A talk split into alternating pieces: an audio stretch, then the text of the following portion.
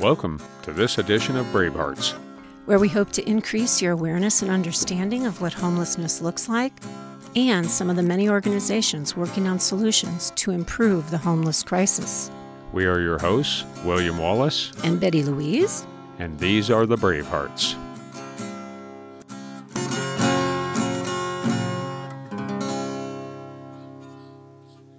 Serena Cantway and Carly Pacheco share Freed's approach to addressing the housing crisis. Freed is a nonprofit organization here in Nevada County. As a housing coordinator, there are several areas in which I work. Things as simple as helping people apply for affordable housing, starting with a master application, discussing credit issues, possible criminal background, income, past evictions if there are any, and the barriers that they're facing with getting into somewhere because all those things I just listed are barriers that most people have when they are trying to apply for housing. Mm-hmm. So, and that's just one piece of it.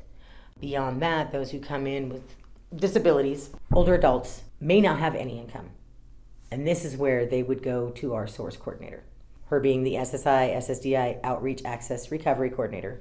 She helps walk them through the process because it is an inaccessible system that Social Security has. Most of these people that are homeless do not have access to a constantly working phone, mail, internet, all these technological things that are required in order to keep in constant contact with the Social Security Administration and their timelines because there are deadlines and they are time sensitive. Claudia jumps in, she helps begin that process. She will help walk them through the process, help them get all the documentations, even coordinate new care providers because there's a long, a lot of times people that are homeless don't have access to health care all the time. There's not exactly a way to get there, rides to get there, or, or the means in order for them to get to the doctor or your primary care physician like some people would. This goes to the wayside, and especially in mental health conditions, those are some of the harder ones to address, and Claudia will help coordinate access to be able to get those issues addressed to keep up with Social Security so they have the medical records they need.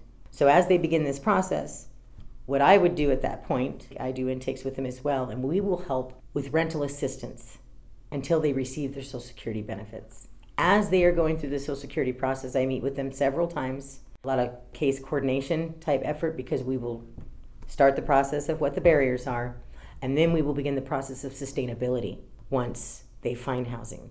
How are you going to keep housing? Keeping in contact with the regional housing authority if the you know Section Eight housing choice voucher is open, making sure those applications get in, helping them keep a timeline and a process because once that starts, all that's time sensitive as well, and it can be very overwhelming. There are people that have evictions, but there are things that happen because everyone has a story mm-hmm. before the streets, and that story is allowed to be told when it comes to applying for affordable housing because everybody's story is different, but know that each person that you see out there has a story. And we're seeing more and more often, we're seeing more and more older adults approaching our organization because they are imminently homeless. Maybe they they're living on their retirement benefits. It's a fixed income for them and maybe they've been renting a place that's worked great for them for 10 years and now the owner is selling the property. We see this a lot. And when they look at the housing market now, 10 years later, trying to uh, identify number one, we don't have enough units. There just isn't enough housing, period.